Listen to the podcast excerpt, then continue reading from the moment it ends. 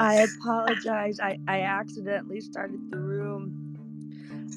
I I I I I literally I I I um I just woke up and I was like I think I got my times. You know what, guys? Working these global time zones, I think I got the time zone messed uh, messed up. I think it was, I thought it was maybe like one one p.m. East. Where where are you based? UK. Okay, I think I got. I thought that you were like six hours ahead of me, so I was thinking eight. Um, I'd be like eight your time or something. I don't know. I, No, but you we're know here. what? Um, we had the the clocks change. Was it two weeks ago? One week ago? Yeah. So, I know Yeah. the, the distance. I think it went down to four hours to Eastern, and then back to five again. So yeah, it's kind of been a bit all over the place the last few weeks. Um, but yeah, Meta Ruth, thank you so much, and welcome to Curious Anarchy. Um, Thank you. This is my co-host content, aka Mark. Marky Well, what a pleasure. What a pleasure. We Thank. finally have a proper celebrity on here. Thank you. Oh, thank you, thank you, thank you. Hey, hey, everybody. Hey, hey, hey. I'm just kind of sending it out, the link right now. No worries, Um, no worries. I'm just gonna do the same as well. yeah. Just bear with us a moment while we uh, invite. Thank you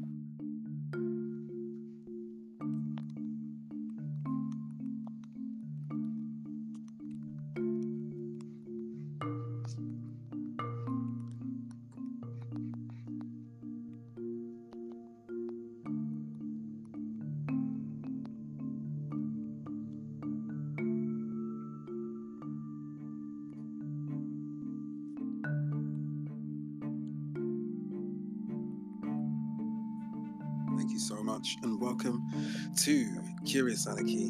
Um, this is an episode of Stargazers speaking out with Meta Ruth, who will be sharing a little bit of her story, her background, how she got into the spider web.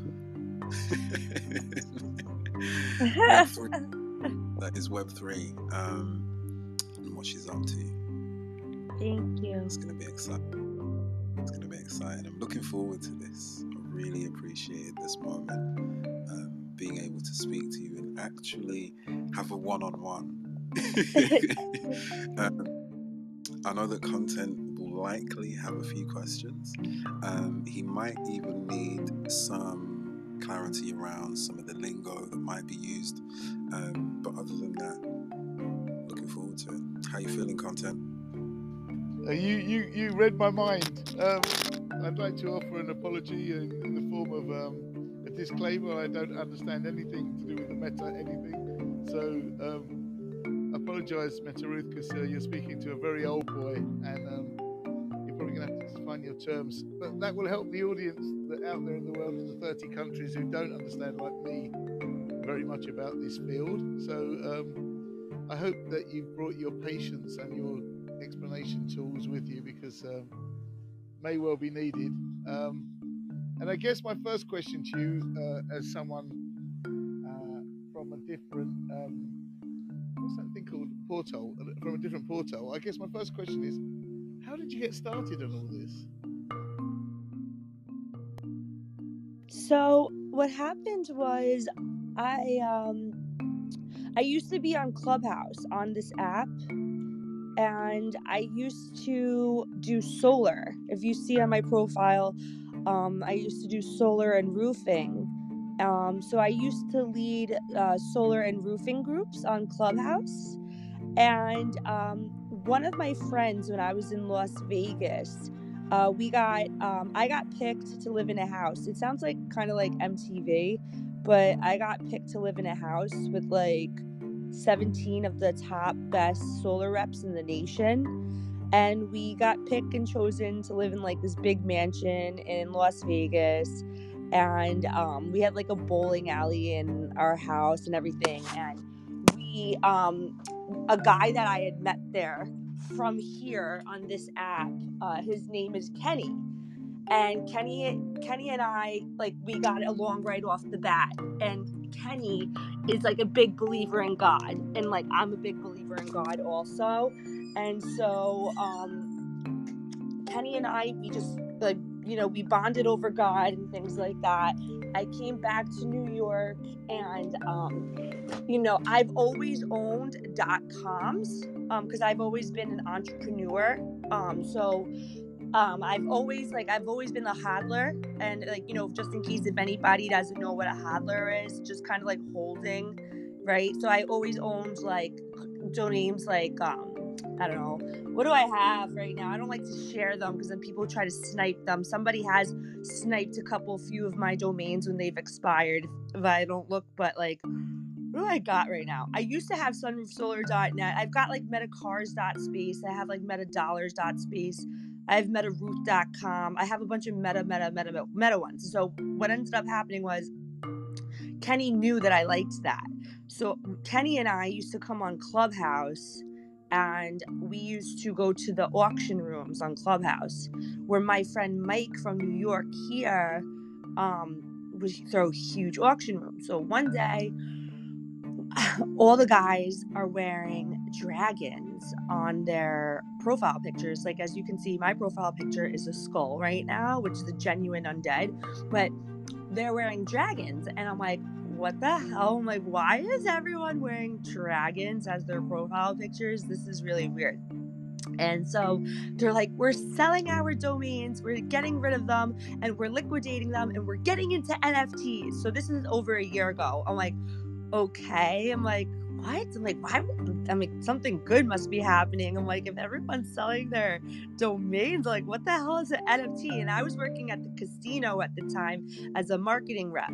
So um, I was like, and I was like, it was during COVID and just crazy shit was happening. And I was working for a public benefit corporation. So the casino that I was working for um, was not a, uh, uh, uh, like on the uh, native reserves, it was ran by the government. So the Republicans just got voted in, and so like literally everyone got fired or they quit because of COVID, and then I was left for like to pick up everyone's mess, and it was just a major workload on me, and uh, I I, like was just a brand new like domestic violence survivor like who just healed from physical trauma was still healing in my like um mental trauma like my business had to become dissolved. Um so i literally was just starting my life over. So i was like okay um this this dragon shit is sick you know like because i used to do kung fu as a kid um so i was like i love dragons. So I, I went home and i started drawing dragons and um i started drawing dragons. And then so one day i was like oh guys check this out and then I came out with an NFT, and it looked like a, um, a little Pepe. It was like um to me, my NFT looks like um the Mona Lisa of Pepe, um and yeah, I'm, I'm gonna call it a motherfucker, but you guys don't know what a you guys may not know what a motherfucker is. So it looks like a Mona Lisa Pepe motherfucker, um which I don't know if we could pin things to the top here, but if I could find it. I, I'll try. Oh, I just invited someone up. Sorry. Um, but yeah, does that make sense? So that's how I got into the industry. And then I just got addicted to drawing um, because I'm uh, I'm also a hairdresser. Am I bugging? No, hold on, hold on. Okay. Mentally. I mean, you've just spoken for about 10 minutes, and I'm even more confused about your life than I was when you started. How did to begin with, how did you get on that house in the first place? Like, what was the like? What was the doorway that said? Because obviously you're talking about a different sort of, sort of set of circumstances that we don't know about. So you're in. Where were you living at the time? Like, where were where were so you? what happened was I got on Clubhouse. So I was looking for solar tiles, right? So at the time, my clients did not. So sorry, just sorry, sorry to interrupt you, but when you say solar tiles, you're talking about um, the stuff that you put on top of roofs to. like- Correct, correct, correct. Yeah, yeah, so okay, so I'm just being clear because you, you could have meant something in the metaverse, so you might confuse me. You're talking about the actual physical stuff of putting Oh my solar God. paneling on roofing. Yeah. Oh my god, Sam, you're cracking me up. Oh my god, you are so. Thank you for correcting me. So because I sometimes have to correct myself, right? Because to me, everything is just one, and like I forget, like, like yeah. So in the physical world, I was um my clients at the time, right?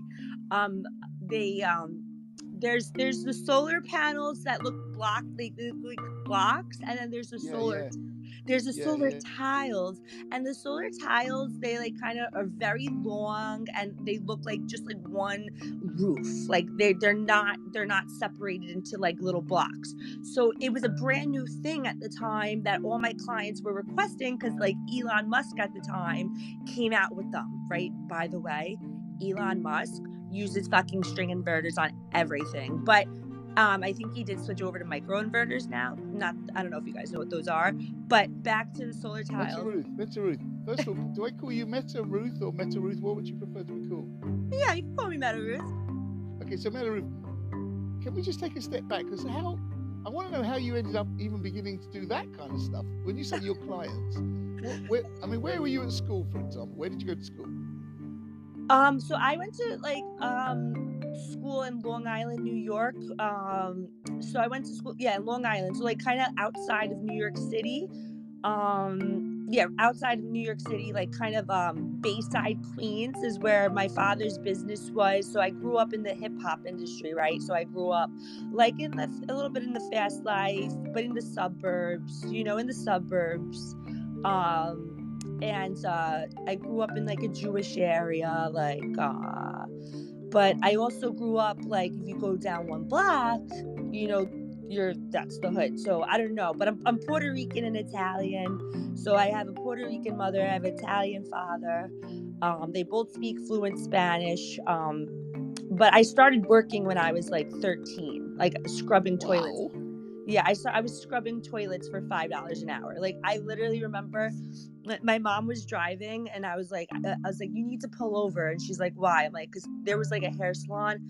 I was like I need to go get a job. She's like you want a job? I'm like yeah. And like she pulled cuz like I really didn't like my life growing up, right? And I I always wanted to escape. So I knew I wanted a job. So I started working at, at 13 um and I worked at that hair salon till I graduated. And then after I went to college, I came back and I did insurance on that same company. Um, I insured the whole No, salon. hold on, stop, stop, stop, What, stop. I was yeah, I was just gonna say what a trip. quickly.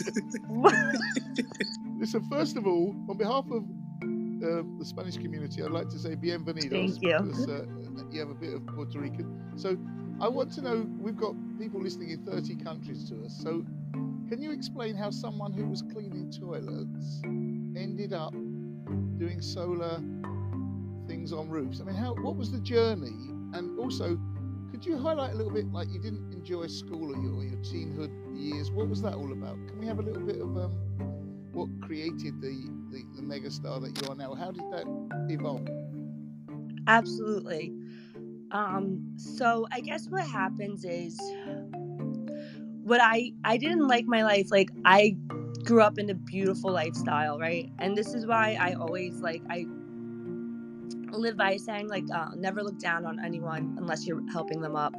Never never judge something on the outside. Never think you know. Like you never ever know someone's situation. I don't care how many conversations you have with them you never know what someone's going through. You never know what it like you really genuinely don't.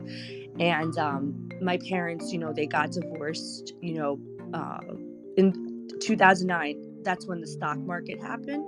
The stock market crash, right? And my dad was like a Wall Street guy.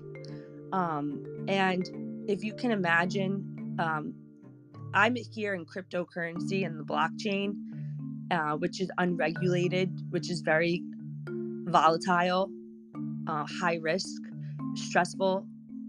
Um, so, if just if you can imagine having a father who's big onto Wall Street, moving money. Uh, you know, we worked for like we didn't we did insurance for like Fifty Cent, DMX, Jay Z, LL Cool J, um, and then you know we had so many. I had like three siblings, um, and then just think about you know what it took for my father to build that like i we started when i was in third grade we slept on the floors like i slept on mattresses we slept in a one bedroom apartment. Me, my brother, my sister. We I saw my father build from we literally li- had one bathroom and we lived in the living room, which was so tiny. So I saw my father build everything and I saw him lose everything all at the same time. And the the the amount of chaos it caused on my family um the it, it it's it's not it's not like really worth it in the end do you know what i'm saying like your family is the most important thing and it caused so much um you get you can get so caught up in material things that you neglect your family. And um it caused a lot of stress on my mother and they them my mom and dad can get a little emotional but my mom and dad probably could have had a really amazing relationship. You know if if you know the if the um it's just you know it's that it's that lifestyle can be really hard you know the material things get in the way of like everything they were doing? it, it can for some for some it definitely can but um you know some people don't want to accept that like you have to be self-aware in a lot of things right for me in the since the 2009 stock market crash i don't care for anything material i don't give a fuck what material things are i know what it's like to have what it's like to not have i am like honestly like the most basic bitch now. Like I used to love Tiffany's, I used to love Gucci, I used to love all those things. I can walk right past it now and not have any feelings for them. I wear black. I love the color black. It's not about what you wear because those things can be gone tomorrow. I what I care about is how you treat people. That's what I care about. And um and if you're building people up um because uh, I know what that that lifestyle can do and it, it it can definitely destroy others it can cause fake friends friends friends will be your friends because you have money not because they actually like you right? So um when i was i i picked up on that. I was always very intuitive at a young age and um i just wanted to one ease the pain off my parents because i'm an empath and so and two i just needed an escape and so i started working at the hair salon um, at, it was the largest hair salon like in long island. So there was over 50 hairdressers and i just i just knew i started working there and i would get i i would get picked up from school like in high school and like even one day the principal came and took my cell phone at lunch and i was like yo I'm like you need to give me my cell phone back He's like, you're not allowed on your cell phone. I'm like, this was the assistant principal. I'm like, I have to find a ride to get to. Um, no, I was like, I have to find a ride to get to work or something like that. And he just he took it. So then I went to the principal's office. I was like, your assistant principal took my cell phone at lunch. I was like, I need my cell phone. I'm like, I have a job. I'm like, I know I'm only in 11th grade. I'm like, but I have an actual career. I'm like, and if I don't figure out how I'm going to get to work, I'm like, I'm going to miss work and then I'm going to get fired. So I wasn't doing anything wrong. It was my break. I, I'm sitting there having lunch on my lunch break in high school. So my principal got my cell phone back from the assistant principal. So like I was a hardcore worker, way young, like navigating, how can you say navigating and delegating my, my own way through life, you know? Yeah, sure, I get that. I mean, first of all, I want to say I hope that you feel the kindred of being with us because we are curious. Yes. We, yes. We, we, we espouse exactly what you're talking about. So that's that's wonderful. Um, secondly, I'm curious because you sounded like you went through a pretty hard time when your parents were breaking up. Are you an only child? Like, were there siblings with you, or how did all that sort of pan out? So I have um, two brothers and a sister, um, which I'm very close with, um, and they are nothing but amazing role models for me. Like, just they were like extra sibling, uh, extra parents for me, and I just have. I mean, they they turned out amazing. Like people who meet us are like, how in the world, after everything you guys went through, did you guys end up like that? Right? Because we've gone through so much in our lives that they're just like, you know, so yeah, they're they're older than me. Um, and they're they're just incredible. the baby. I'm the baby, yeah. Oh, that's amazing. And they still That's tell me to go get the remote in public when we're together on Christmas. so okay, you're in, you're working in a hairdresser's. You got a bit of support from your siblings, but things at home are getting a bit ropey. How? Where's take us on the journey to getting to the solar sort of industry? Where did, how did you stop? Well, when did you stop sort of like being in toilets and working in hairdressers? And how did you end up Yeah. in solar? Like, So what was the journey? Okay, so my journey, like, pretty much was so I was a hairdresser by the time I graduated high school. I went to college for a year and a half. Of course, right, my friend gets into a head on collision. My friend, she was like hungover from a party. Um, I was in school to be a, a news anchor, TV and journalism. I interned in LA, um, all these different things. Like the day, it was literally on Easter. I was on, like, I was supposed to go to like a job interview to be uh, on the news. My friend's father worked for a news channel. I was going to her house so I can meet him, so I could get on the news channel in my local area in my college, um, and by my college. And she gets into a head-on collision. So I nearly almost lost my neck. So three of my friends get um like get full on like they're in comas. I'm the only one who's like awake. I'm like gushing blood everywhere in a wheelchair. Like they I they had to like send me home. Like I couldn't walk nothing, you know. So I'm like fuck. So I'm not even home anymore. I'm like I'm not even home. I ended up in Staten Island, not even Long Island. I ended up in Staten Island, which is one of the last boroughs in New York City that most people don't want to end up in. So I'm in Staten Island and uh, which is you know like home of the Italian like mob wives, right? As you guys know in Jersey Shore.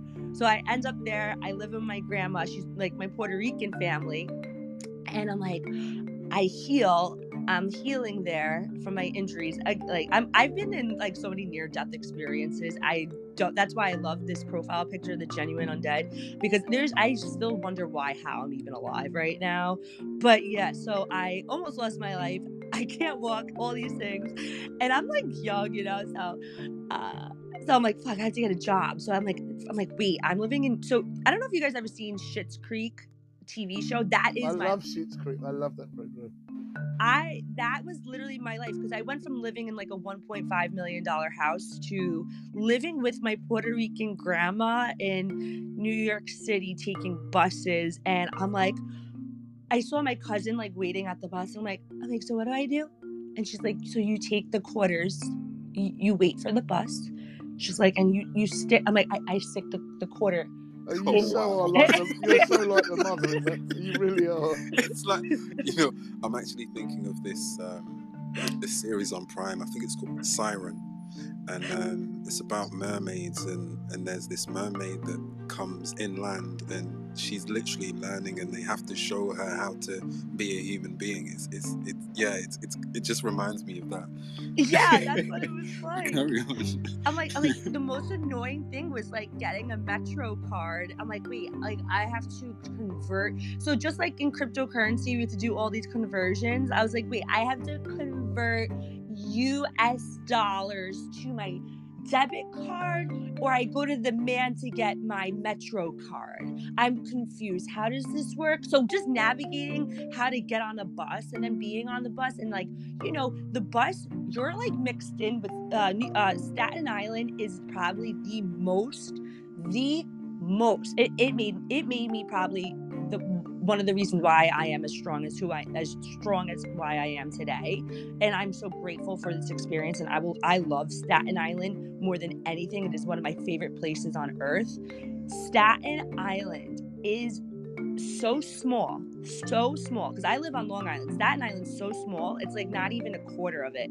It's so tiny. Like to get to the other side takes 10 minutes. And it's so diverse. I'm saying you've got it's so diluted. It's so diluted. Like everywhere you go, you hear every language from around the world. You hear like I lived next to so many Albanians, Turkish, Russian. I mean, you hear and you you don't hear English. You don't hear English. Like English is the last language you hear when you live in Staten Island.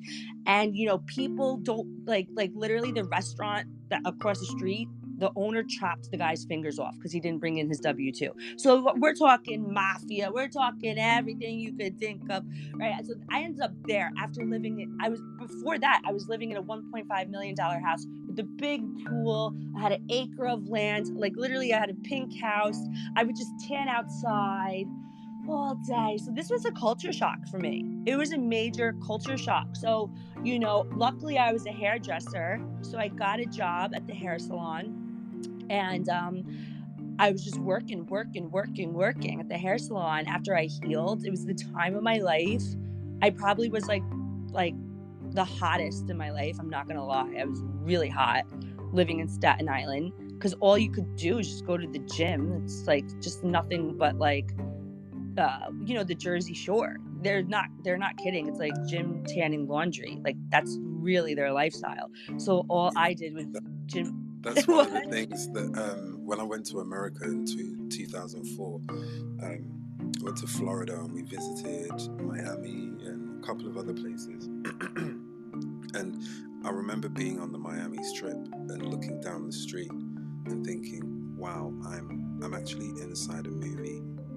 like it's that's that's how real it looks.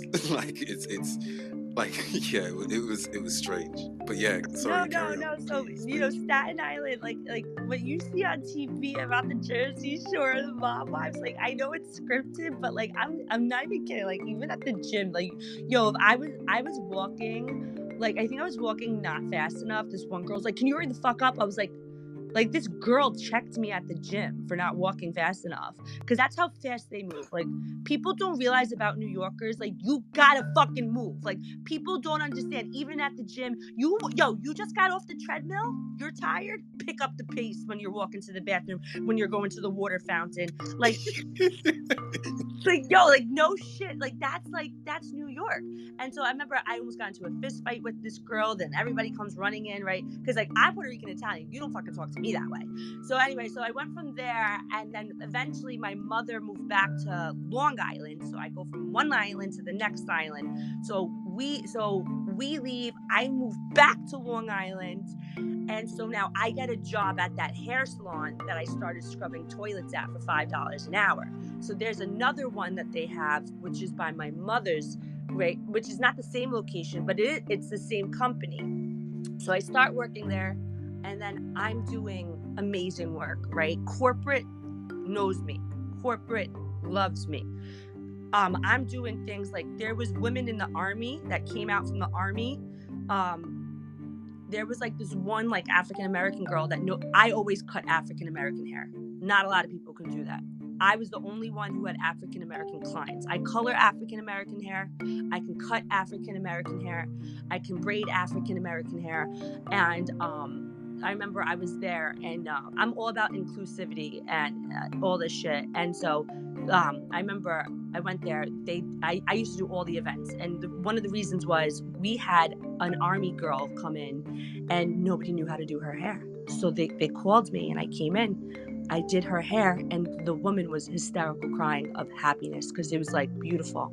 And from there on out, they kept calling me like I, I always did fashion shows at universities and things like that and so i uh, was working at um, the plumbing company part-time so i was working two jobs a hair salon and i was working at the plumbing company because i was like i love being a hairdresser but i'm like i, I want to do something more because i always struggled in school um, which is why I became a hairdresser. But I'm like, I want to do something more. I want to learn like how to run a business. So I was like, let me go work at a fucking plumbing company and start getting into clerical. So I got into clerical. And then, of course, I wasn't going to be in plumbing forever. Like, come on. You know, I'm not working in the plumbing industry forever. So I moved into the car business. And when I moved into the car business, literally the first day, they kicked a girl out of her position and they put me in. I, I, I walked in it was um I went up and down the street to every car dealership and the last one I saw was Ford and I was like yo I'm like I will never work at Ford. I said that. I was like I will never. I'm like put me in a Benz I'm not going in a Ford. Put me in a Benz I'm not working at Ford. I went to Ford. I was like but I, I want to work in the car business. I knew. And I went to Ford and I was like hey, I'm here to uh, sell you guys some insurance. And the only reason why I said that was because my dad's an insurance broker. And they're like, yeah, honey, we don't need any insurance. Uh, we were, we're already hooked up with Geico. We, we just send our clients there.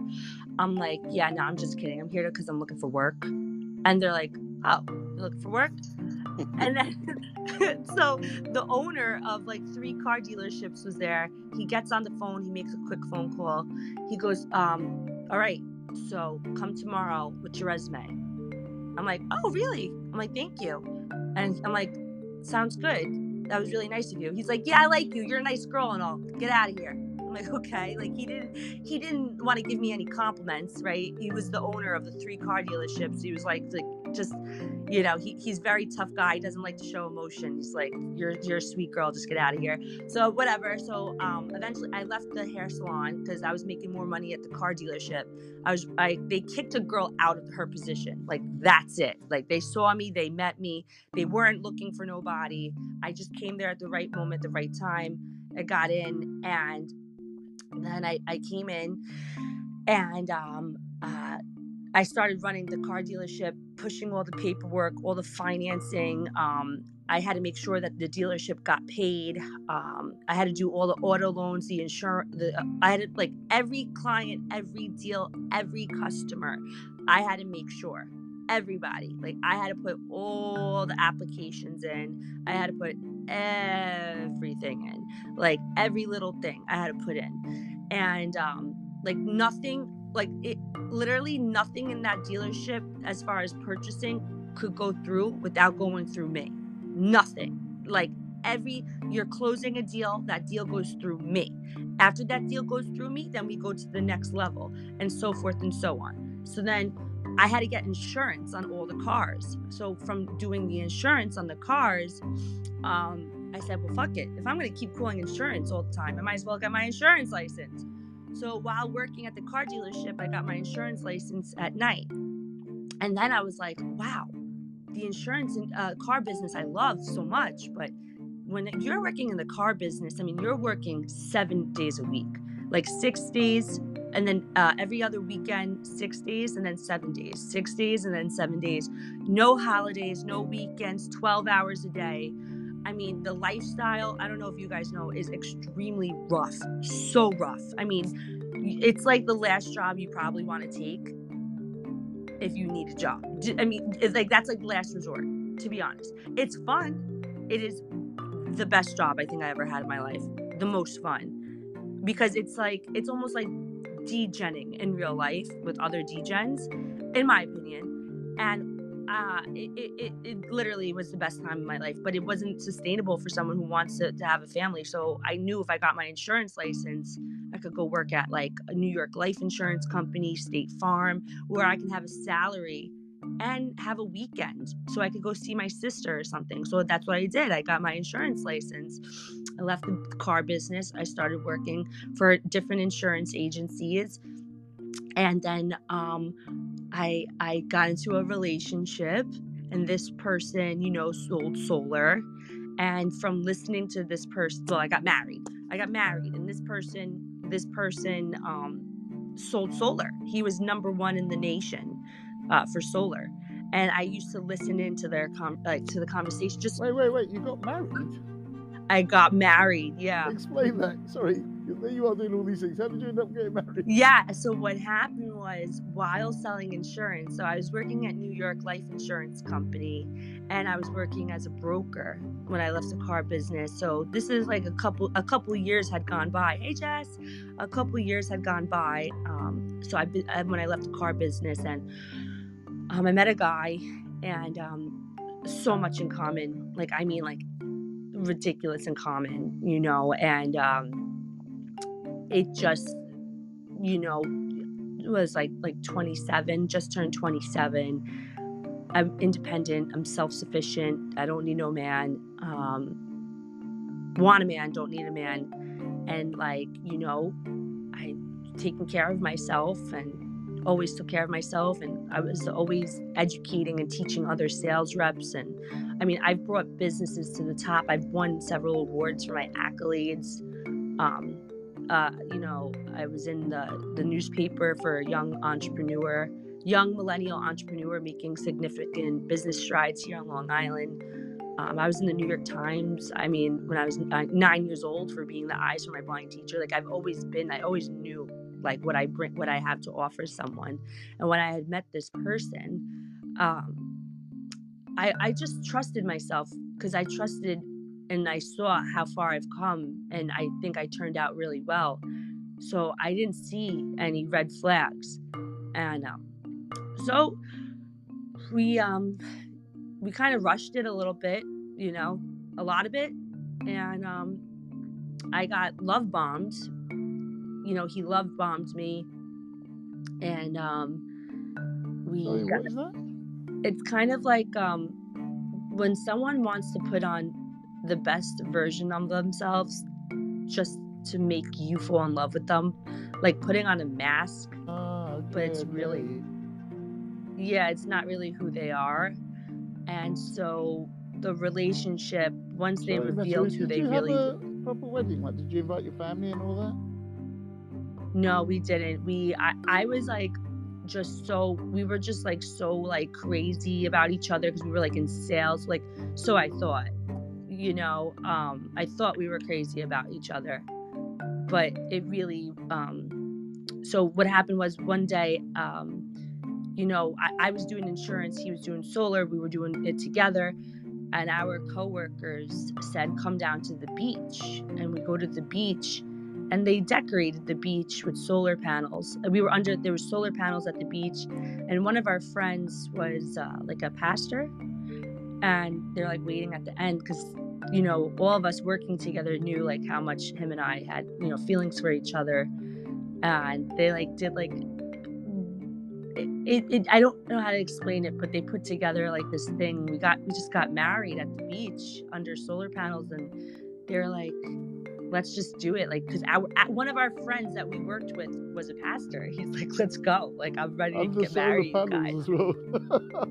Yeah, yeah. I know, right? It's it's like, yeah, and, and and and remember I told you my life was not easy, so I always used work as a way to conceal. I mean, I always was in therapy my whole life, but I also always used work as a way to cover things up. So I don't think I ever really um I ne- I always went to therapy. Did I did I ever really listen to my therapist? No. Right? Like I I don't think I ever I always went, I always listened, and then I always act acted on my own decisions. Like, and they they'd be like, "You probably shouldn't do this." I'm like, "Well, now I'm gonna do it," right? Because I was so bitter to the world. I was such, I was so bitter to the world, um, because there was many other things in my personal life where it just nothing was going right, like absolutely nothing, and I was just it's almost like gambling. It's like, well, I don't care. I'm just gonna keep fucking gambling. I just kept gambling with my life. I'm like, something's gotta fucking hit. You know? And I was like, I I I I I felt this with him and I was like, fuck it. Who fucking cares? Just fucking get married. Just fucking do it. You know, I was just like, we're I'm an entrepreneur, he's an entrepreneur, we're crazy about each other, we only live once. And it's such a bad, it's almost like gambling. You can gamble your eh, gambling in so many ways. I, I mean, you can use your life in, in so many ways in gambling, not just with money. And and I and so if you don't deal with your traumas and you just cover it up with work, right? Like although on paper everything looked great, internally I was not. I was not okay. And even though I was an independent woman and I looked beautiful and I had the best, I had the funniest videos, I was doing stand up comedy at the time, right? No, no, stop, stop, stop, stop. Hold on. Videos, stand up comedy. You didn't tell Yeah. us anything about this. Yeah, I was, I was running I have a community here in New York called Suffolk County Foodies. So I used to put together all the people who are obsessed with food in New York uh, in my area. And I would go to local restaurants. I'd be like, look, I got like about a thousand people who are interested in coming to your restaurant because of me. I'm like, so if you can give me a good deal, I'll bring like, you know, at least 500 of them. They'll come through and I'm to hire comedians. How does that sound? You give me a good deal? And they're like, yeah. So the restaurants would partner with me. I'd bring in all the audience and hire the comedians, and then I would even perform. So it really would be a Ruth, like a Meta Ruth uh, uh, event, right? So I had fans and followings. Um, you know, I mean, I've done that a million times. Like I would always did these types of events throughout my whole career, my whole life. Meta Ruth, was what, what was the name of your event or, or your um, name?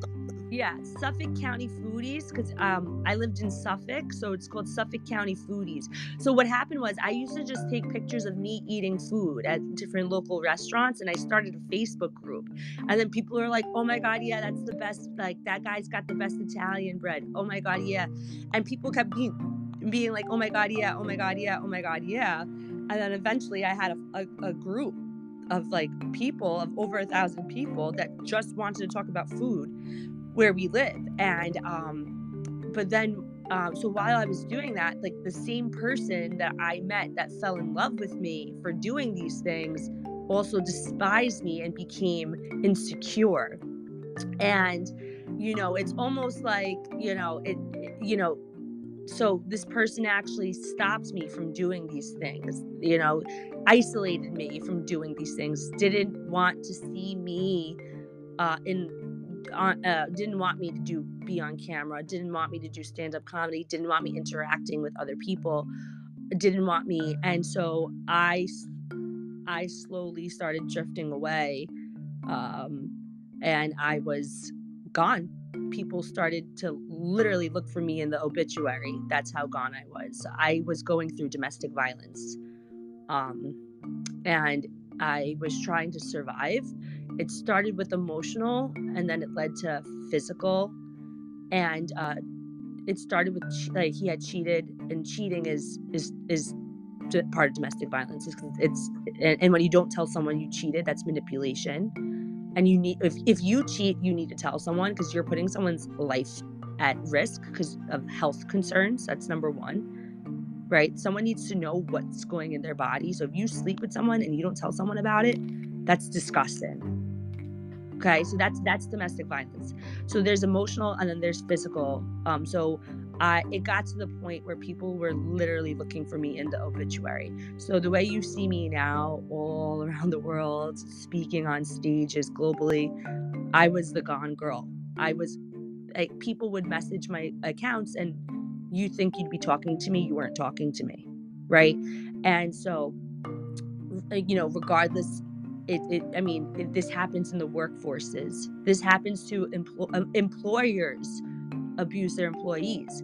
Coworkers do this to their other coworkers. This happens with mothers and daughters fathers and sons. This happens all around the world. I mean everyone i've been in domestic violence counseling for the last two years. I also got certified in mental health. Um, and honestly regardless of anything um, as a survivor who's not only survived, right? A lot of people survive, but they don't live after, they don't thrive after. I've learned from all my life experiences is we've all been abused. We have all been abused in some form or fashion. Uh, whether we want to acknowledge the red flags, see the red flags, we all have been abused in some way. And the the problem is, is if we want to do something about it, and um, and so but while I was with this person, I knew I had to get out. I was like, I know, like it ended with me getting injured. Um, and I got severely injured. So I don't know if I should say it here because I don't know. Um, Can I just ask you, sorry, um, how long ago was this and how are you now? Yeah, so this was about like a year and seven months ago. Um, and yeah, so it's actually really not that long ago. A year, a year and seven months ago, and I am doing amazing. Um, I do have PTSD, um, so that is the one thing that I struggle with. Um, that is probably the hardest thing that I struggle with. Um, especially because like I'm always speaking, so um, and I'm speaking on a global level, so you never know who's gonna come at you, and anybody and every, like and anything could trigger me. I mean, someone saying something nice can trigger you, right? Because it could trigger good emotions of a happy time that you lost, right? So, tr- you know, trigger doesn't always have to be that like a, a a hostile moment, right? There's a lot of pain that I is inside me from being abused, from feeling feeling lost, and so forth and so on. Um, but yes, it was a year, a year and seven months ago. I, I had my nose broken, I had a concussion, and I lost spinal fluid from my brain. Um, and I couldn't walk. Uh, I was strangled um, multiple times, and so I was on, and I was still trying to sell solar, right? Because I'm just like a. So I was like, uh, that's when I went on club. My, so I was on Facebook. I was on Facebook. I couldn't walk and I couldn't move because I had, I I was injured. Uh, so the only thing I was able to do, the doctor says, just lay in bed in the dark room. So I was like, fuck, like I, I can't just do nothing like I'm Ruth, I'm I'm a mover and a shaker. You can't tell me like I like you know. And so I went on Facebook and I I still was getting calls like I owned a business. Like my business doesn't stop operating. Like what do you do? Your business still got to run. I don't get paid a salary. So somebody called me for solar tiles um, because I learned solar from being in that relationship, right? I picked up on it because I I knew I said if, if there's one thing I'm getting out of this relationship, I'm gonna learn solar I I said there's one thing. I I was like I'm I may end up dead getting out of this relationship or I may end up alive. I was like one I'm going to fight to the very end. I was like no way. I'm not going to I'm like if someone's going to try to hurt me, harm me, take my life um spiritually or physically, either way, I'm going to fight to the very end.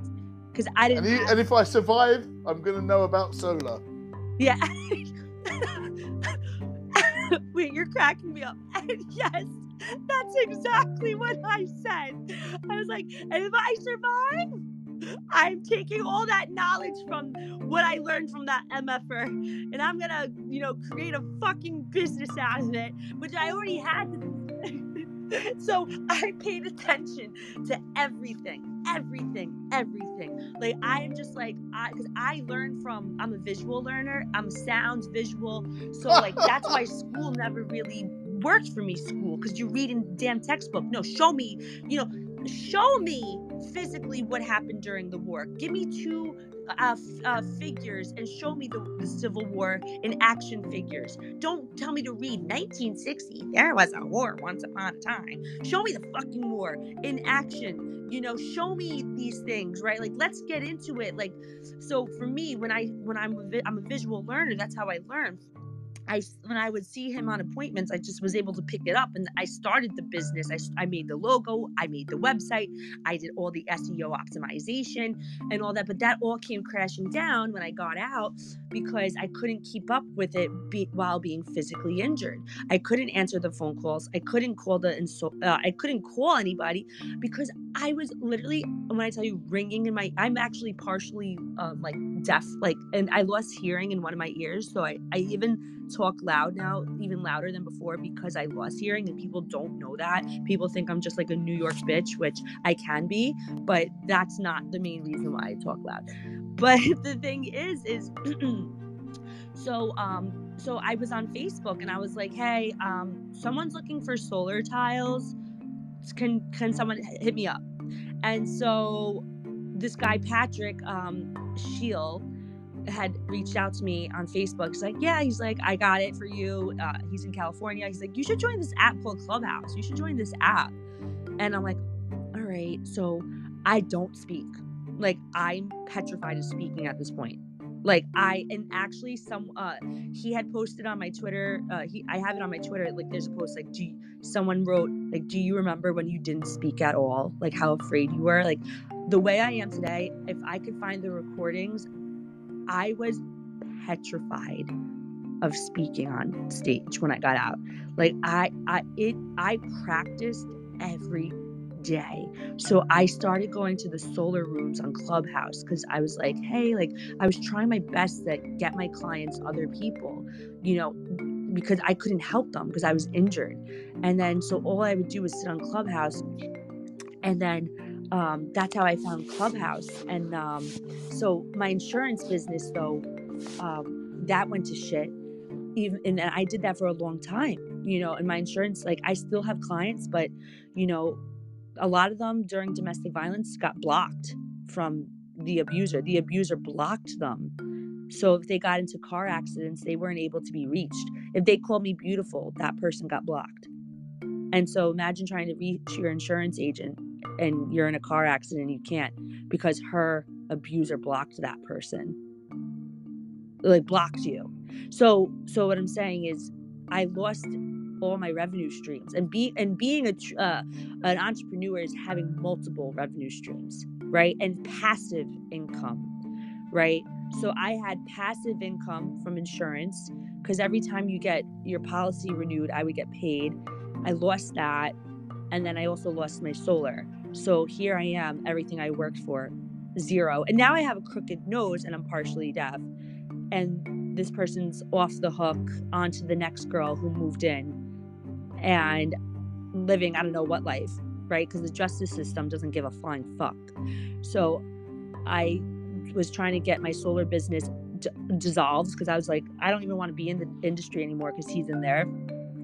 And I don't, I, I, I literally just, I needed time to heal. And uh, so I also wanted freedom.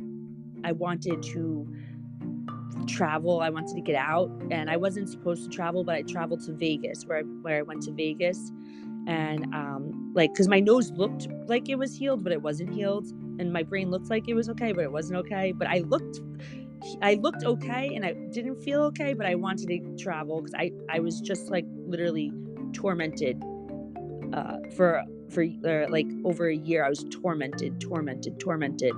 So I went and I traveled and um, came back and that's where I met Kenny, and that's what led me to domains and NFTs and crypto and Web three. And then I I said I said to myself, I'm gonna make a decision, and I said my decision and my career of choice is to change the world, and that is what I do every day. Uh, every day, I save a life. Every freaking day. That is my career now through Web three. much through through crypto, NFTs, and Web three, and the metaverse. There's been so much ground that's been covered in all of this, and I'm I'm just like, I could sit here for maybe another two hours with you. Um, I see that we are coming yeah. up to the hour yeah. mark, and I, I yeah, I want to kind of give it maybe another 15, 20 okay. or so, if that's okay. Yeah. Um, hold on, hold on, hold on, hold on, hold on, hold on, hold on. Did we miss somewhere the thing about you almost going on television, or you being on television or something? What happened to that journey? oh yes, I was on television. So when I was in college, um, I wrote a letter. Right, they were they were picking people to intern in LA, and I wrote a letter of like why I should be chosen and they chose me. So I, I was in LA for a, uh, for a month. Oh, letter. Do you remember what you said in the letter? Oh God, I wish I had it. I, I wrote in the letter. I don't know, but everything I used to write has always been kind of like a little dark, but a little always ending positive, right?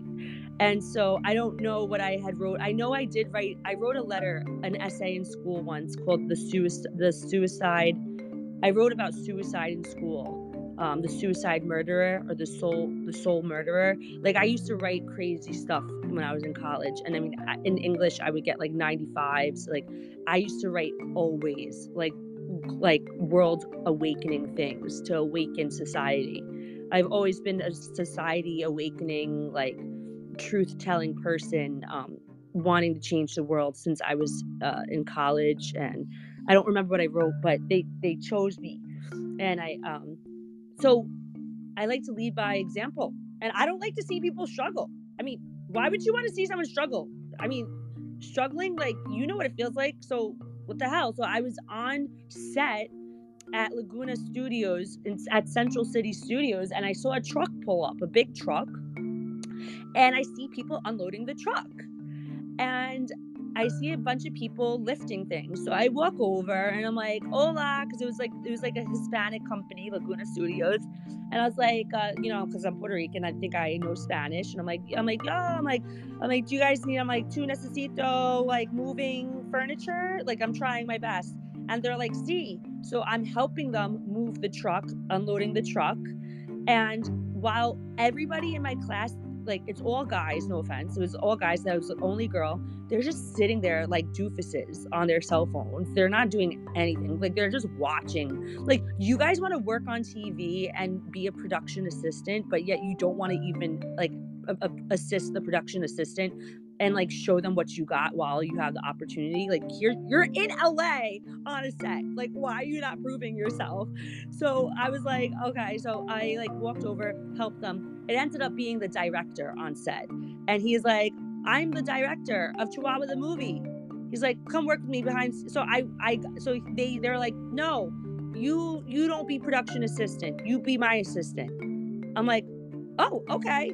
So I went from being the production assistant to working behind scenes with the producer and the director. Uh, and so one of the girls came because he was grateful for me asking if he needed help. Really fucking simple math. Do you need help? Is really simple, right? People sit there all day in this world and they just like watch people carrying groceries while the food's falling out.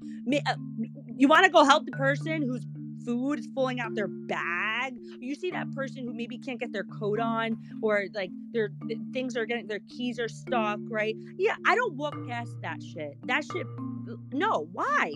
How many seconds? It takes two seconds to ask if somebody needs help, right? And if you're not going to be genuine about it, then don't fucking ask at all. That's how I live, right? So I asked him. And so the girl on set, she came behind and she's like, oh, uh, there was, uh, and she's like, oh, oh, and she's like, oh, and there's Ruth. And then like they saw that I was behind set.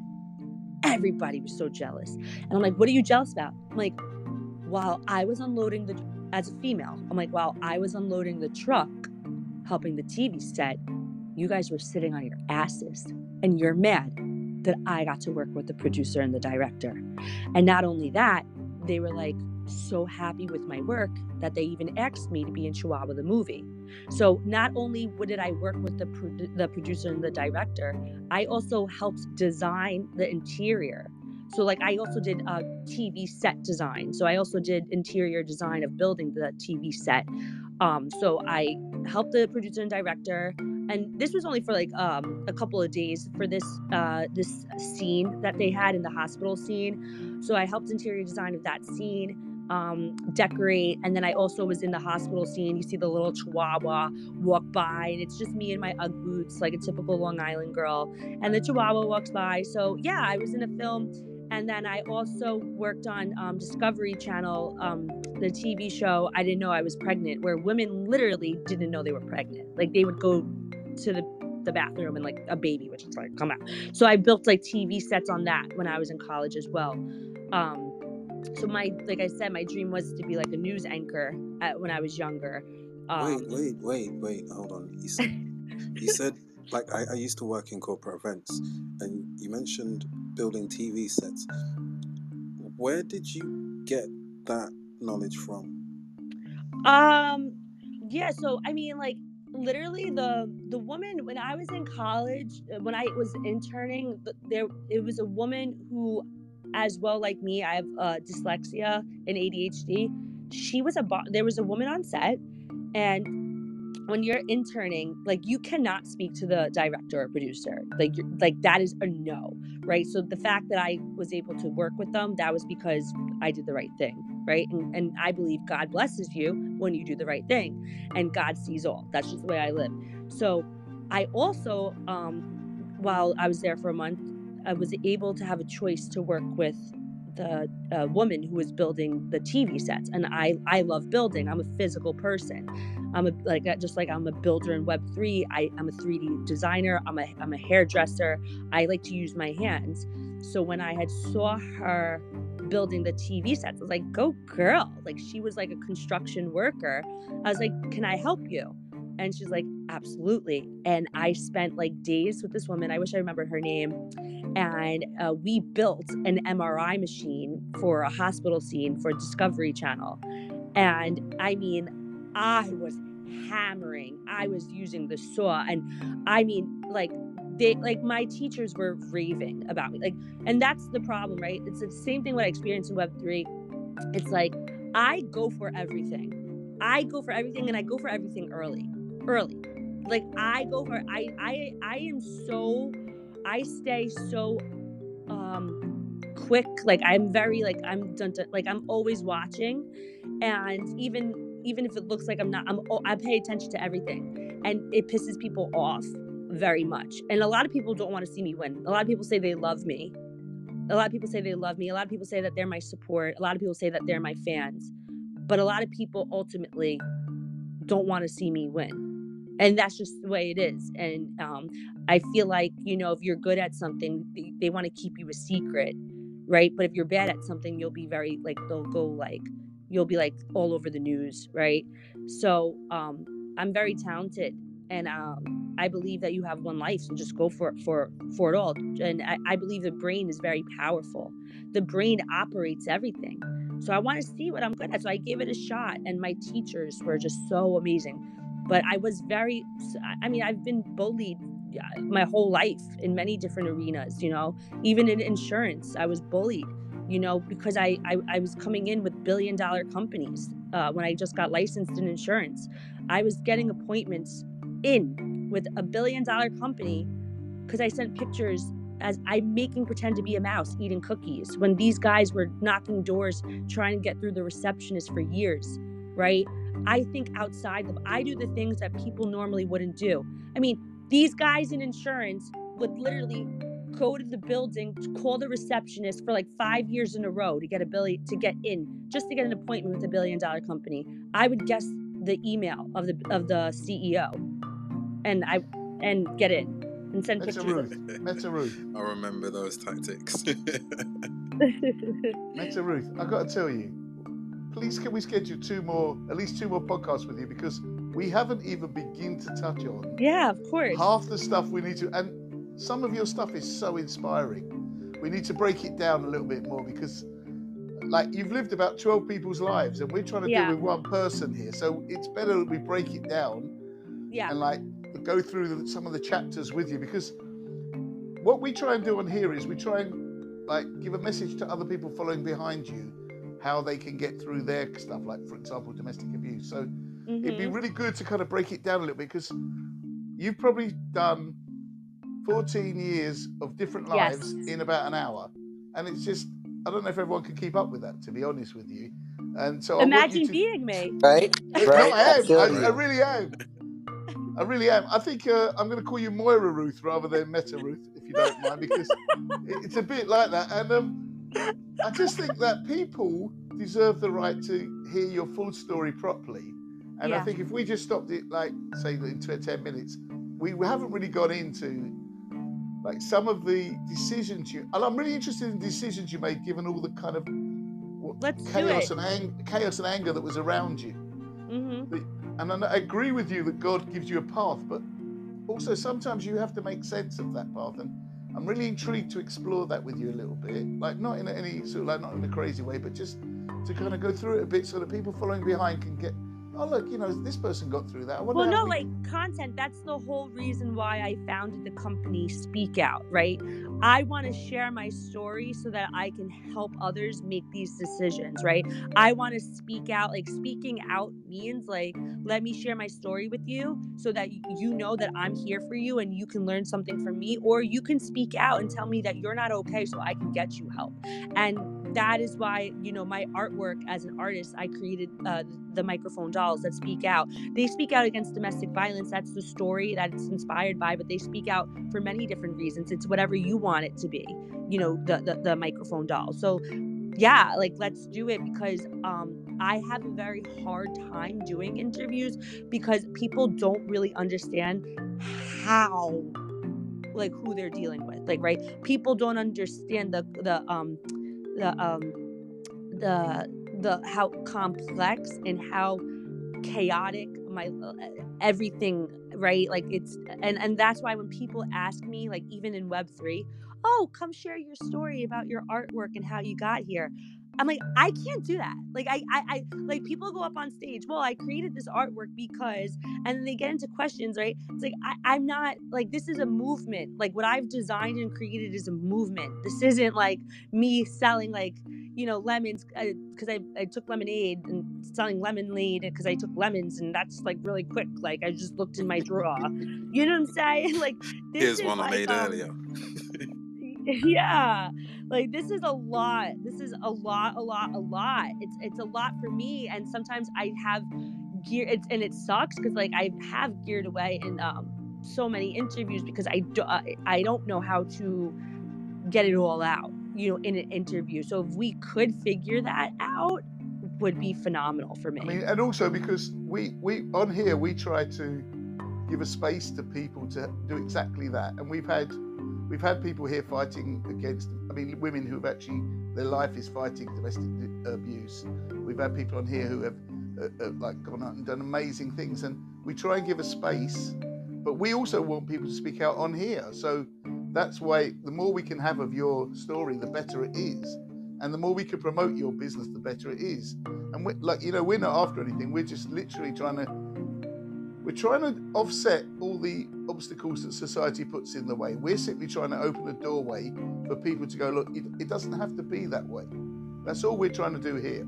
So if we could invite you back at least two times, maybe more. Just yes, more it. more times. I, like, yeah, no, absolutely. Because I don't do is, this, so I would love this, and I've known Curious. I think I've known you. So like, I seriously like, I would I, I'm telling you, like you guys got me at the perfect timing. Like I, I like this small, intimate setting. Yeah. Um, and uh, you know, I took a break from holding big spaces, right, hosting big rooms, because I know I need to do things like this. I need to restructure, and I need to, I need to get it out in in a structured way. So I, I and I've listened to your previous podcasts and things like that. So okay, I mean, okay. I would absolutely love, and I and, love. And there are people listening there are people listening to you now when we put this out. There'll be people listening in places like Borneo and you know Timbuktu because it goes out everywhere, wow. further than we ever thought it would do, and and it's gonna someone out there will hear your message and it will ring something for them. That's why we that's do it. That's amazing, so that, and that's what I want. I I, I want to change someone's life. I want to. Yeah. That's what. I mean, you already have just from this conversation you have. I can promise you, when this goes out, it will change people's lives. And what I want to go to next time, if you don't mind, is just to understand. You, you said something really important. You said about when you started to try and speak out, how nervous you were. And I'm just curious to explore that with you next time. How you, within that nerves, how you did it, even on Clubhouse, because Clubhouse can be quite, you know, people act like very relaxed, but sometimes it can be quite intimidating. Because some people, even on here, try and control everything. And I'm just curious to explore with you, given the journey you'd been on, how you took those steps. And again, for other people, not so much. I mean, obviously, I want to hear for you, but I want to hear for other people what you, they could do to to kind of learn from your lessons, because your lessons have been putting your head through glass windows, and luckily you're here to tell the t- story, and maybe other people can hear and learn how to do that, perhaps without necessarily breaking their head through a window. But we want to thank you for being a survivor and a, and a mentor and a legend for people. So thank you so much thank you like you guys have me like emotional and uh thank you so much. Thank you for everyone also who's here. Like i see you guys all here like vincent jessica from solar michael who's also showcased in my gallery and has made amazing poems in regards to domestic violence awareness Vadia, how are you? I mean, there's just so many amazing people that have tuned in. And of course, Hugh is here. Hugh is somebody that I work with. I actually also want you guys to have on the podcast in the future, um, who is doing big things with the organization called the Wildcat Alliance. Um, and is just also so genuine with a crazy story. Um, so he popped in. He's never been on Clubhouse, but definitely want to give um, introduce you guys to him. Like he he's like me. Like so when I had met him, we hated each other. Like I did everything in my life to get this guy off Twitter. I think you saw the text messages actually curious in my speak out chat. I was like, everybody report this guy. It actually ended up being he's actually like one of the nicest guys. We both have like PTSD and we were like at war.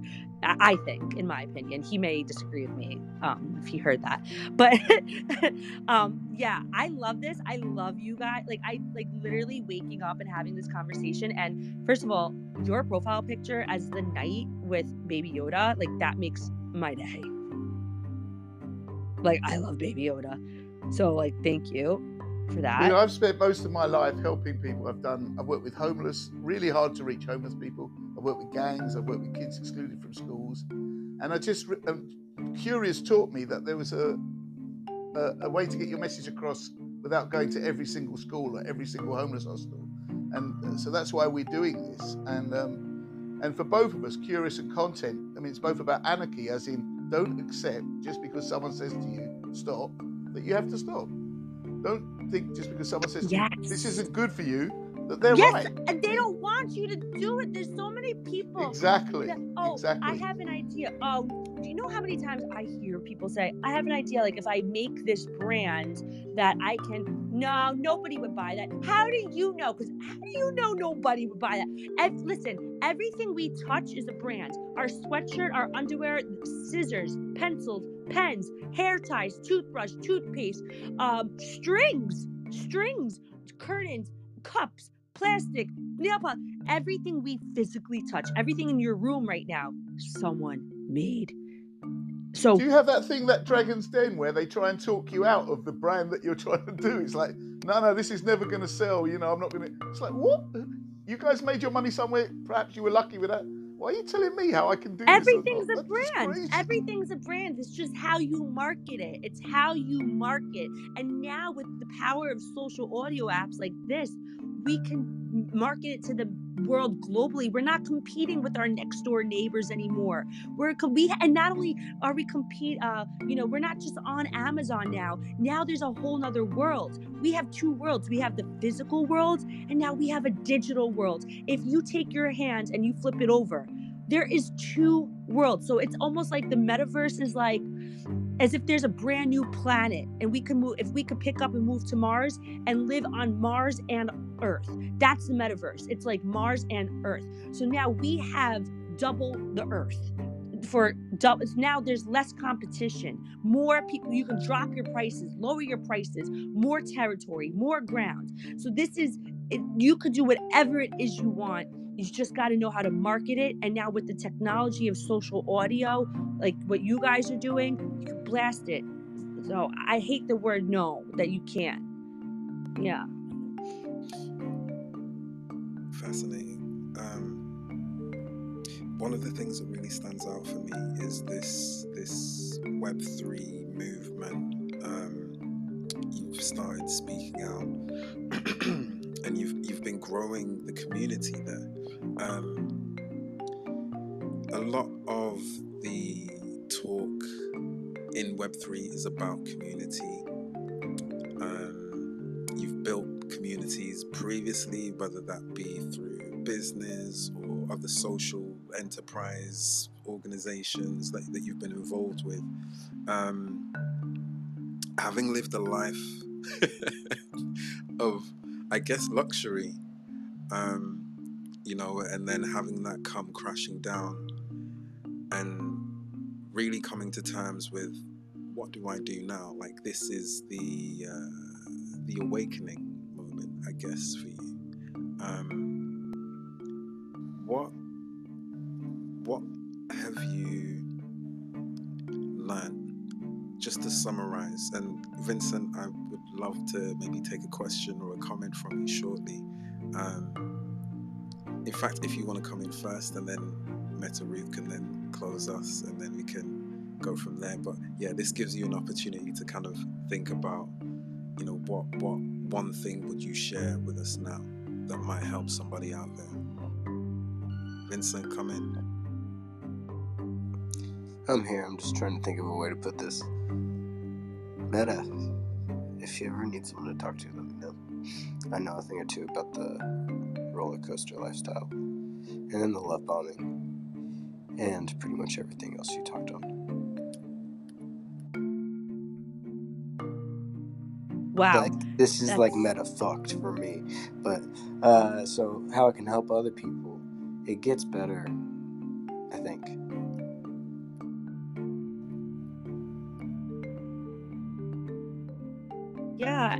I just want to say, Vincent, I appreciate it. Like, it takes people, like you know, like speaking out to let, like, to let someone know, because like someone may listen and say, you know, maybe, maybe I don't want to speak with Meta, but there is a guy named Vincent, right? Because there could be men. There's a lot of men who go through abuse, right, as well, and maybe they want to speak to another male. Maybe someone could say, hey, I heard you on, you know, the podcast, and they click on Vincent's profile. Maybe they want to message Vincent instead. So speaking out, that's the power of speaking out. Vincent just speaking out and saying, "Hey, I know something." Right? Like like I'm not um like I can't be like, you know, I do help people uh, real domestic violence victims and survivors in real life. Um this Tuesday, wait, this Thursday I am meeting with New York State uh, prevention of domestic violence to show them um you know my metaverse and things like that um, with my domestic violence agency but i also like I don't get paid for like all this. Like I'm building all this technology stuff. And while I'm doing that, I'm like literally helping women and like flee from their abusers in real time. And I'm like, I literally help people with suicidal ideation in real time because I am someone who suffers with suicidal ideation in real time. So I, um, the whole idea is, right, not to just depend on me, right? A lot of people just depend on me, right, to help them with the resources, but the whole idea is to build a community that will be there for others so that Meta can continue building this infra- infrastructure to back the community for the community. Um, I have a lot of technology that can really help you out with that. Yeah. So I, you know, I have a, I have a, I have like a metaverse and things like that. Like regardless, I'm still building. I have like three attorneys, right? Like I have uh, intellectual property, trademark, copyright. I'm I'm very busy building, like literally building physical items and things like that. I have a whole team. I have a 3D and, and I have two designers on my team. Like I have a full staff behind me. So I just for me, um, I just the, the whole point of speak out is for the communities to speak out and help each other because my DMs do get really blown up, right? So just I just that's all. So what Vincent speaking out is just really amazing. But curious to what you're saying is, um, uh, what did I learn from like going from? Well, actually, we had nothing because we lived in the one bedroom apartment, sleeping on mattresses on the floor. And then we had everything, and then we lost everything. And then I had something of my own that I built, and then lost that. Right, my life went up and down like the stock market, I guess you can say. um, the one thing that I've learned is um, don't. I feel like um, don't do anything for for money. Do it because you want a good quality of life. You know, you know you, you want to like life is absolutely short. Um, you, you know, speak your mind. You know, but like be respectful. Um, but the whole idea is we don't want to survive, whether it's domestic violence or just maybe you just had a hard life. Like, there's so many people on this earth right now who are just surviving, right? Working their nine to five or building a business. Like, do something for yourself because just to survive on earth is not good for your soul. And there's a lot of broken souls that I've seen and that that like you need your soul. Don't let anybody take your soul from you. And I think the reason why I'm still here and the reason why I'm still able to do what I do and create and design is I made a promise to myself I will never let anybody take my soul from me. Like, I will fight to the very end. And if somebody dares try to take that soul out of your body, there's a problem. There's a fucking problem. And if you lost your soul, you fight to go get it back. You start designing. You start doing the things that you loved again. Okay? Because life is too is too short to not enjoy, to not, you know, spend time with your family. And it sounds so cliche, but when I'm sad, I go I call my niece and my nephew and I see My niece literally screams to the top of her lungs when she sees me on FaceTime. She's like, "Oh my god!" Like how does that not fill your soul? Right? Because material things again, they come and go. Material things don't care about you. Material things don't care, but your family does, right? Eh, so and and and and um also like, you know, be very careful who you trust because a lot of people are just putting on facades. So just put you first. That's all I can say is don't let anybody take anything from you. Um, and, and value yourself, like value yourself, like um, let people have to earn your respect. Like Curious has earned my respect on so many different levels. I, I mean, I, I he's been with me. I've known him for a year. That guy has shown me nothing but love, right? But like, there's people out here who just want to hear alpha, right? That I've been used, right? Like, not even not knowingly, right? People just wanting to know information about Web3 to figure out what NFTs to buy. And then like the guy like like I thought it was like not like used, but like this one guy literally asked me like to like go on a date, asked me about what NFTs that I liked. He bought them and then just blocked me. Like there's people who will like literally make pretend they like you just so they can get alpha on like the crypto market, right? So I realized after that, like I'm not giving out any alpha information unless you pay me, right? I work 18 hours a day in this space to know the knowledge that I know. You want to know? You go fucking work 18 hours in this space because there's no college for this. There's no textbook for it, the crypto market, the right? This uh, this hasn't hit. There, this will be a long time before it gets into textbooks. So you're gonna have to go through people like me and curious and things like that in order. So, and, and, and that applies to everything in your life, right? Everything in your life. People have to show respect or they have to sometime or you have to monetize your time because that's a Ruth. That's a Ruth. Yeah. I'm going to call the next one saving souls and dealing with crypto. Yeah. Um, okay. But uh, I just before we go this time, I just want to ask you one quick question because I know people have been listening for an hour and a bit. Are your parents okay now? Yeah. I mean, even if they're divorced, are they okay? So they're divorced. They're both in separate relationships. I actually introduced my mom to her boyfriend five years Come ago, on. and they're soon.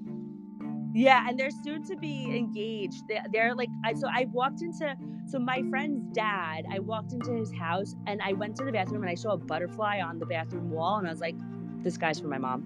I was, I, I just knew I was like, this guy's for my mom ends up being like they both graduated high school early like they both like they they're both like mad math scientist people and like he uh they're like he's the one and i honestly it's i'm gonna be honest with you he's more of a fit for my mother probably than my dad like seriously.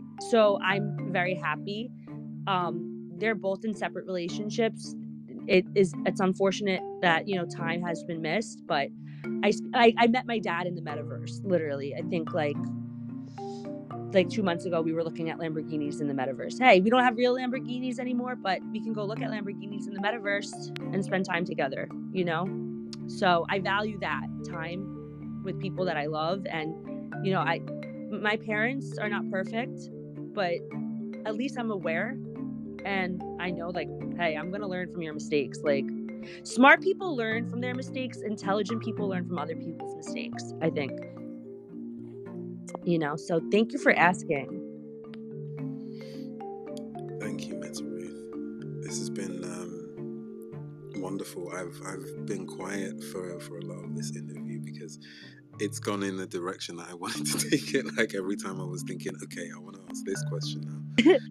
content came in like or you were speaking yeah. and you led into it and it was like okay and then it was around um, 20 minutes ago and i was thinking okay i want to i want to get in the speaking out before we close out and you you walked us into it and it was just just beautiful um, i feel like there's there's something about people that have been in sales and marketing where they like when they've done that work they become really intuitive in, in, in connecting and spreading a message, um, which is really powerful because it's it's kind of a kind of symbolic of, of blockchain.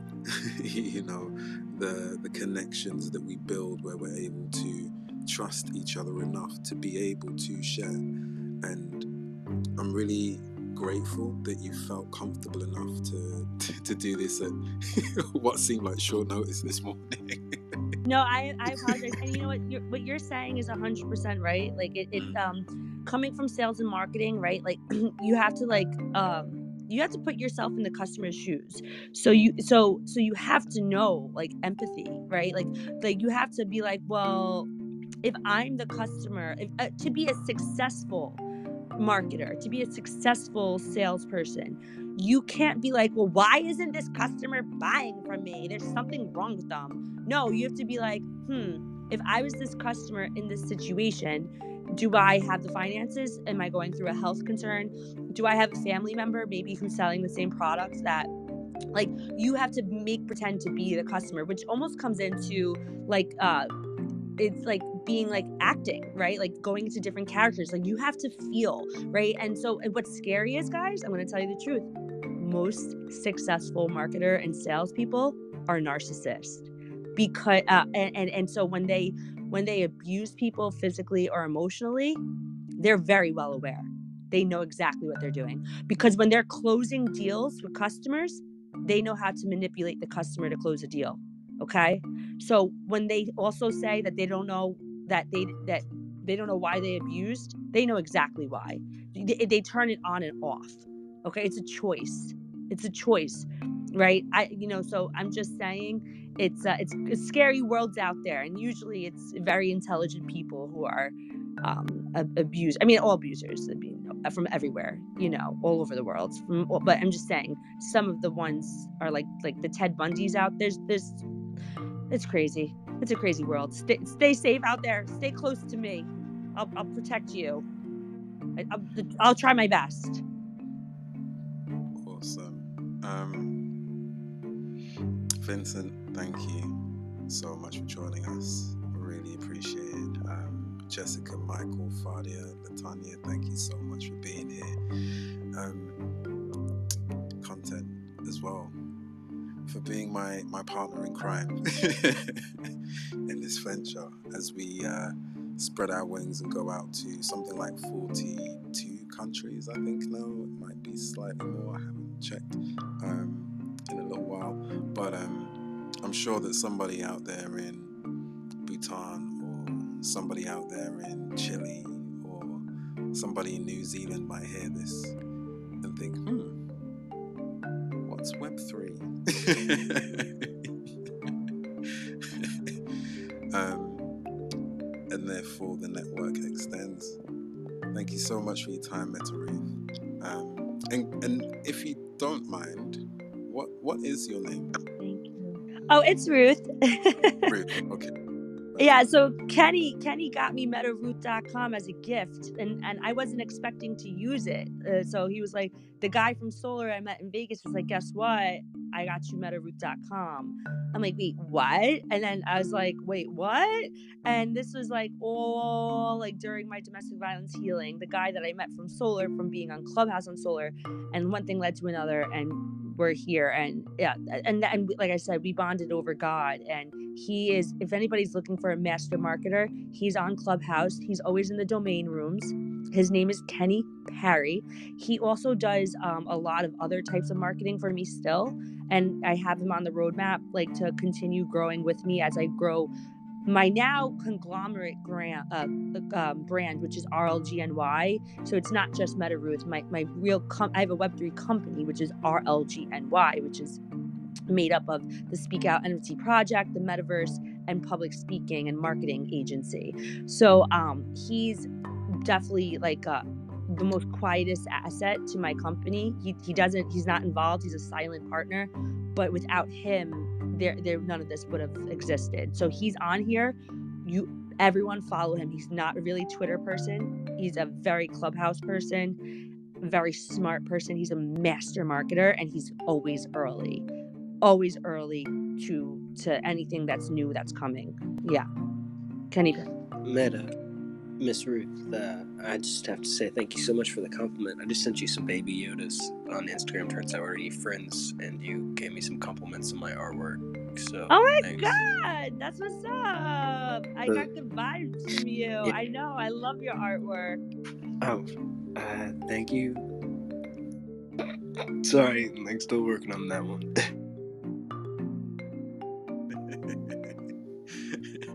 Appreciate it. Thank you. Um, that's all we have time for today here on Curious Anarchy. Stargazers speaking out with Meta Ruth.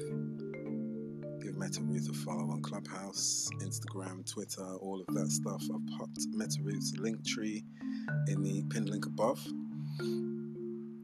Thank you all so very much for joining us here. It's been uh, it's been a warm a warm journey, a warm talk.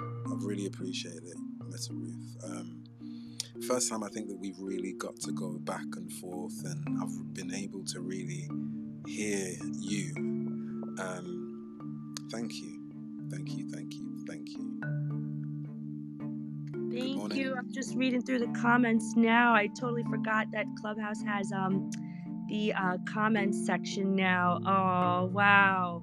Oh wow. All the love in the comments. Wow. Am- amazing. Latanya, Jessica. Wow, Vincent. Oh, okay. All right, guys. Sorry, I could do this all day. Michael B. Oh my God. Oh, wow. NFT Kate. Oh, NFT Kate's on my team. She's the art coordinator on my team with the metaverse uh, and the pro- NFT project. She's my um, like con- uh, liaison from the Czech Republic. Um. She's on my team as well. Um, but um, hey, Kate. Hey, Kate. We have a lot of work to do. Um, all right, but yeah, thank you guys so much. I I love you guys so much. I, I love you all so much, and um, you guys just made me so motivated this morning to to keep continuing what I'm doing. Um, and I and I just uh, you know I'm gonna keep letting people know because there's so many people. I want everyone to have this experience that I have right now because you guys made me feel so important. Um, and it, it, it's just it's such an amazing experience to be interviewed, you know and especially when you know host i used to host so many rooms right like hundreds of people and i would get sick i had to stop i got so sick uh, you know and it's just nice to be like you know what like let me just rest and i'll do a couple interviews but um, i haven't in a long time so just thank you thank you so much for seeing the value in me Meta Ruth, can I just ask a favour from you? Would you mind marketing the, the energy of your soul? If more people could have that, we'd have a different world by Thursday.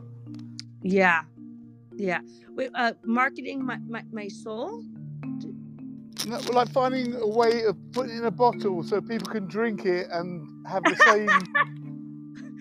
well that's the whole idea right? When i release my art my collection um everyone's going to be able to have because it's going to be digital and physical right? So everyone's going to have uh, either you know physical items of me. And so like right now i have a blanket of my own brand um, speak out nft this blanket that i created from myself like i have clothing from my own brand i have blankets of my own brand right? And we're going to donate to, uh, to domestic violence agencies um, when when I release what I'm releasing, and the reason why it's taking so it's gonna take a while because we're building like a huge brand, right? It's not just digital art we're building; we're building like tangible items um, to get into the hands of people all around the world to have that touch of the Meta Ruth to feel loved and hugged. Um, they will have that. People are going. Are you are you old enough to remember Popeye? Of course, I'm a Popeye. So you know that thing that he, when he when he when he needs extra energy and he has a can of spinach. We need something like that from you, so that anyone going through a hard time just has a can of it and like, wow, suddenly I got Meta Ruth energy in me. Yes, everyone everyone's gonna have everyone's gonna have something that they can afford from Meta Ruth. Everybody. I want everybody, everybody just needs that little touch, that little hug. You know, they just need to feel, they need they need to have that little hope. And um, you know, and that's what the metaverse is gonna be. They're gonna feel like, oh wow, we can go into this cool place and it's inspired and built by, you know, true domestic violence survivor and victim. And now, you know, and one message I just have to say before we leave. We do not want to survive. We want to live. Amen. Okay. Amen. Amen. So we're not just surviving, we're thriving. Now I need coffee.